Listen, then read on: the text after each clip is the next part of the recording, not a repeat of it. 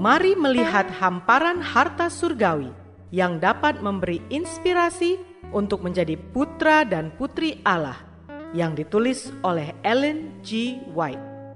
Melalui renungan pagi ini, kita akan mempelajari nasihat yang menguatkan dan memberi semangat untuk memperbaiki karakter kita.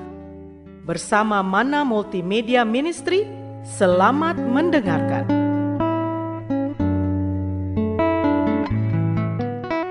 Shalom, selamat pagi saudaraku.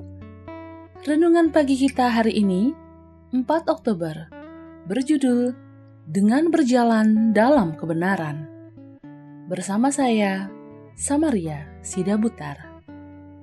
Ayat intinya diambil dari 3 Yohanes 1 ayat 3. Demikian firman Tuhan. Sebab aku sangat bersuka cita ketika beberapa saudara datang dan memberi kesaksian tentang hidupmu dalam kebenaran, sebab memang engkau hidup dalam kebenaran. Mari kita dengarkan penjelasannya. Tuhan menghargai kemampuan terbaik yang telah Dia berikan kepada manusia. Dalam pekerjaan membangun kerajaannya, kita dapat menggunakan setiap kapasitas yang diberikan Allah. Dengan setia dan sungguh-sungguh seperti yang dilakukan Daniel di Babel. Ketika dia ditemukan setia pada setiap tugas kepada manusia dan loyal kepada Allahnya.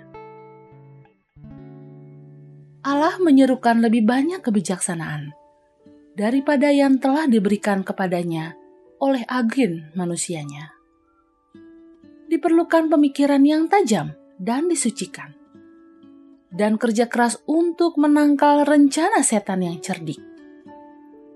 Ada seruan agar standar yang lebih tinggi dipenuhi, upaya yang lebih suci, lebih bertekad, dan berkorban untuk digunakan dalam pekerjaan Tuhan. Para remaja kita harus dididik untuk memenuhi standar yang lebih tinggi untuk memahami bahwa mereka sekarang menentukan nasib kekal mereka sendiri. Tidak ada perlindungan bagi siapa pun, kecuali memiliki kebenaran di dalam hati, juga di dalam Yesus.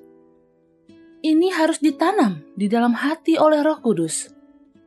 Banyak yang sekarang disebut agama akan lenyap dari pandangan ketika diserang oleh pasukan setan tidak ada yang bisa bertahan kecuali kebenaran.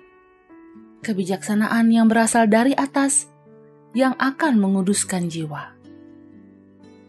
Janganlah ada yang menganggap bahwa menunjukkan diri sendiri adalah agama. Jangan mementingkan diri sendiri. Biarkan kaum muda belajar untuk membatasi keinginan mereka dan untuk berhati-hati terhadap pemborosan dalam penggunaan apa yang ada. Biarkan semua melihat kepada Yesus, merenungkan karakternya, dan mengikuti jejaknya. Saudaraku yang dikasihi dalam nama Tuhan, kebenaran diterima mampu melakukan pengembangan dan peningkatan baru secara konstan. Hal ini akan semakin terang saat kita melihatnya dan tumbuh dalam ketinggian dan kedalaman ketika kita bercita-cita untuk menangkapnya. Dengan demikian itu akan mengangkat kita ke standar kesempurnaan dan memberi kita iman dan kepercayaan kepada Tuhan sebagai kekuatan kita untuk pekerjaan di hadapan kita. Melalui penerapan kebenaran ilahi, gambar Allah yang sempurna akan direproduksi. Doa kita hari ini. Bapa, terima kasih melalui renungan pagi ini. Kami boleh belajar firman Tuhan yang mengingatkan kami sebagai anak-anak Allah untuk dapat melakukan pekerjaan Allah dengan setia dan sungguh-sungguh.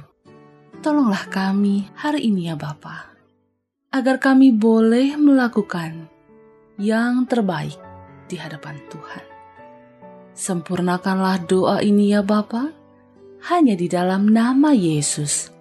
Kami mengucapkan syukur. Amin.